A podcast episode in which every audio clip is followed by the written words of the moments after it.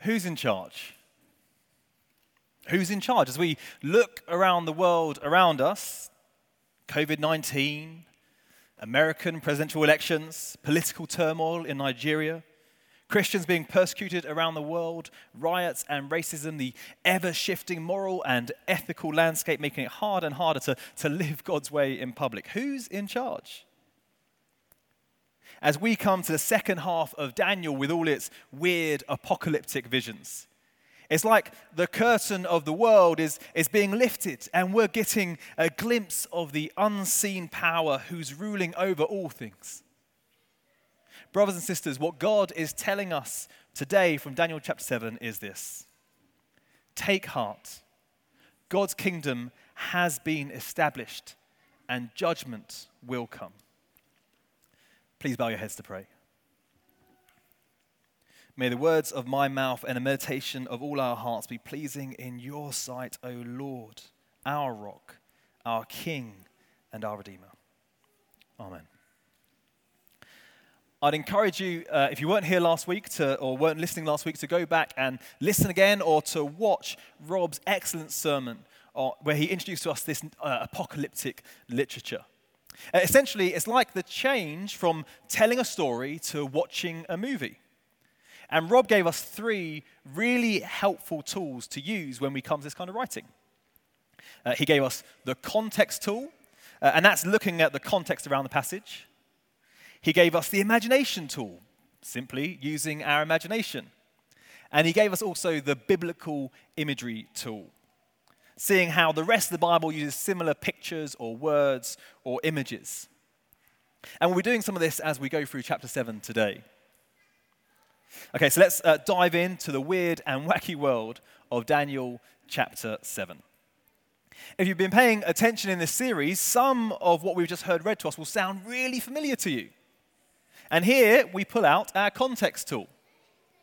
Okay, put your thinking caps on. Where else in the book of Daniel have we heard about four kingdoms that will come to an end and a new kingdom will be set up that will never be destroyed? Do, do, do, do, do, do. Daniel chapter 2, right? Using our imagination tool, we can see that Daniel is being given an overlapping vision to that of King Nebuchadnezzar that he received from God back in chapter 2. You remember that in chapter 2, King Neb was given a dream of a statue made of four different kinds of metal representing four different kingdoms. The head of the statue was gold, wasn't it? And God said that this represented King Neb. If you have your Bibles open, you'll see from our reading that verse 4, the first beast is described like a lion. Now, pulling out our biblical imagery tool, we read in Jeremiah chapter 4 and 50 that King Neb is likened to a lion. This lion in chapter 7 is described as having wings like an eagle. Well, when King Neb became full of pride in chapter 4, God afflicted him with the mind of an animal and with his hair that grew like the feathers of an eagle. In the vision, the eagle wings are ripped off the lion and it's raised onto its feet, like that of a human, and given the mind of a human. What happens to King Neb at the end of his beastly transformation in chapter 4? Verse 34 My eyes were raised towards heaven, and my sanity was restored.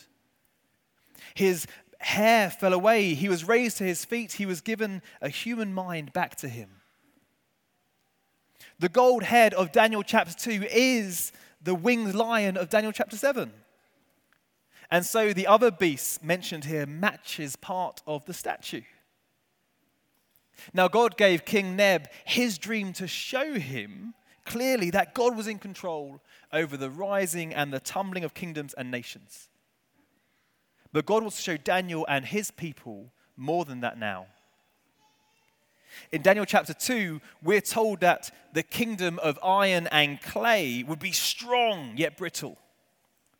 But now we're being shown how this strength, this might, will be used. Verse 7 With its iron teeth, it crushed and devoured its victims and trampled what was left. We're told in the interpretation in verse 25 that a king within this kingdom will speak blasphemy against God and will severely oppress his people. Now, we can look back over history and we can see that uh, this may uh, match to the Roman Empire or the Greek Empire.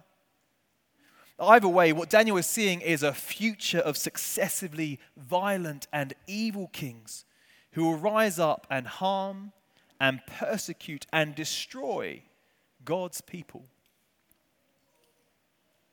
And isn't that the way of the world around us today?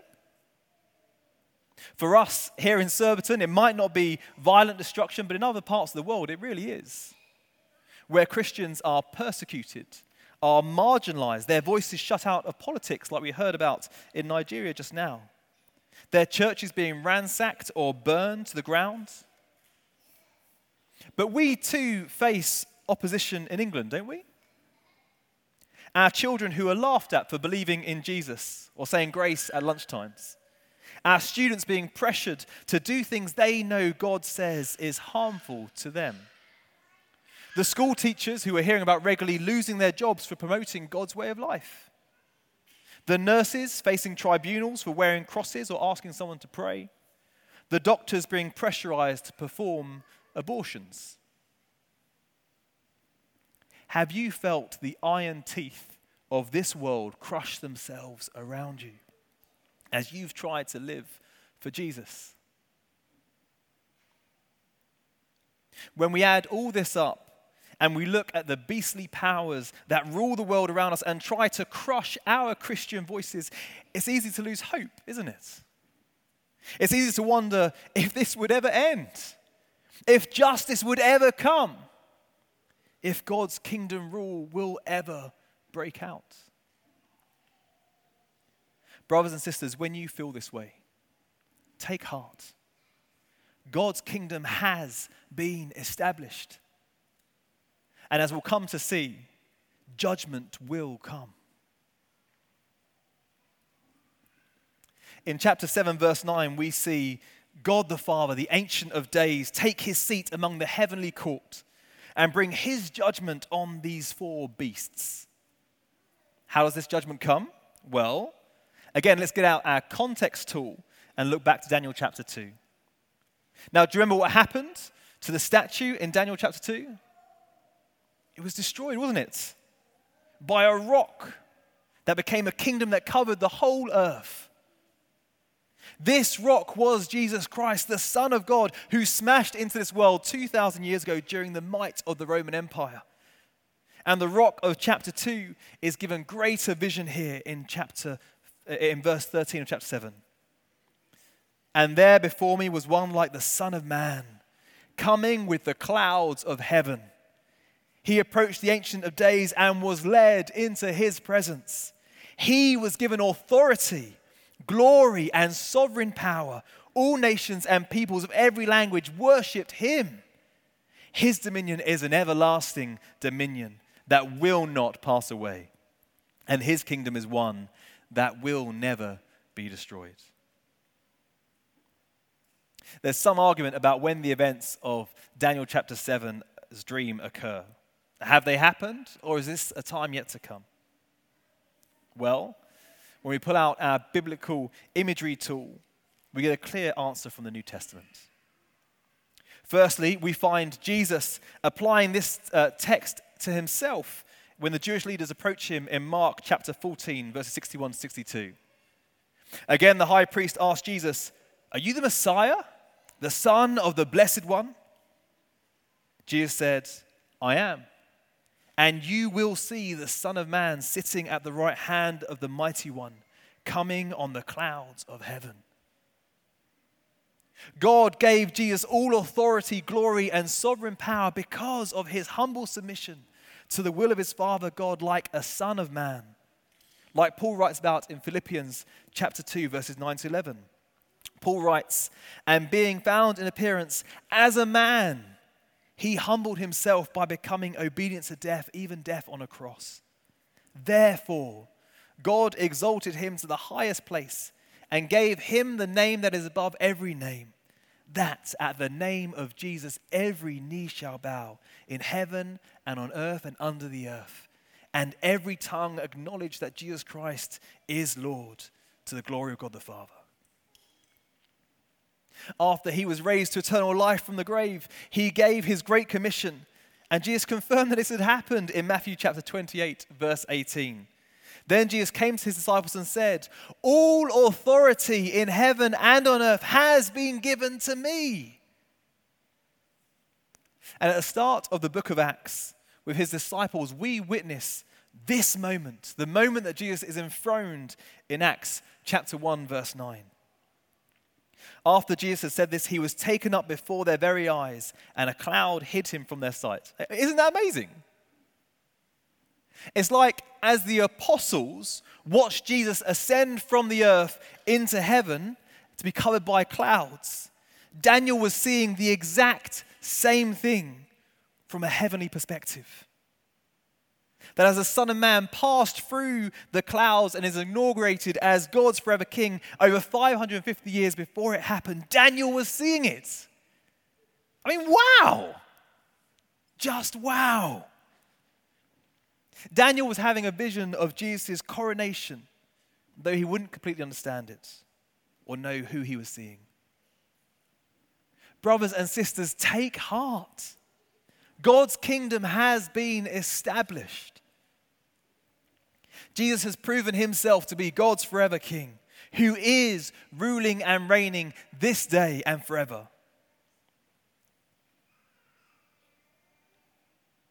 And if we trust in him, we are his kingdom people. And verse 27 because he won the kingdom on our behalf, in our place, he will hand it over to us, his people, as co heirs with him for eternity. Okay. You might be wondering if Jesus has conquered, why do these beastly empires still persist today? The Bible tells us that we are living in a, a time between times, the now and not yet. The now of the kingdom breaking into our realities, with people turning to saving faith in King Jesus, with miracles breaking out, with the promised Holy Spirit making his home in all of us who believe but it's also the not yet, where things aren't fully what they should be, where God is allowing time for people to turn to Him as He renews His broken world. It's like the war was won on that first Easter morning 2,000 years ago. But little battles are still taking place as the wounded enemy, the devil, retreats before he is finally destroyed. We have seen this time and time again in Daniel. God establishes kings and he deposes of them. God is in complete control. He's in complete control over COVID. He's in complete control over the situation in Nigeria. He is in complete control over the presidential election in America. He is allowing these things to happen, and in most cases, we won't know why until we meet him face to face. But he is in complete control. And one day, in his perfect timing, verse 10, he will hold court and he will open his books, and everyone will be judged for their sins against God the Most High. But at that same time, Jesus will open his Lamb's book of life. And everyone whose names are recorded in that book will be forgiven of every sin they have ever committed because Jesus has taken their punishment in their place. Daniel knew judgment was coming, but he was still deeply troubled at the future pain that would come upon God's people.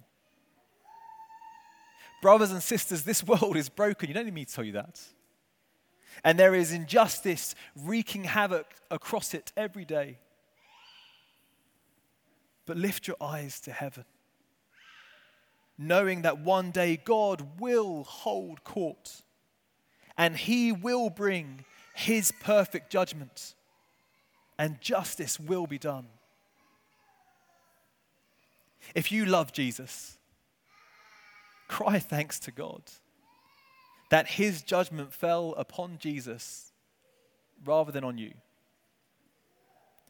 And if you don't yet recognize Jesus as your king, ask yourself what God's justice would look like if the book of your life was set before him in all its detail. Turn to Jesus and find mercy from a God who has prepared a place for you in his kingdom if you turn from your sinful desires to live as your own king and humbly submit yourself instead into the loving arms of King Jesus. Brothers and sisters, take heart. God's kingdom has been established, and judgment and justice will one day come. Amen.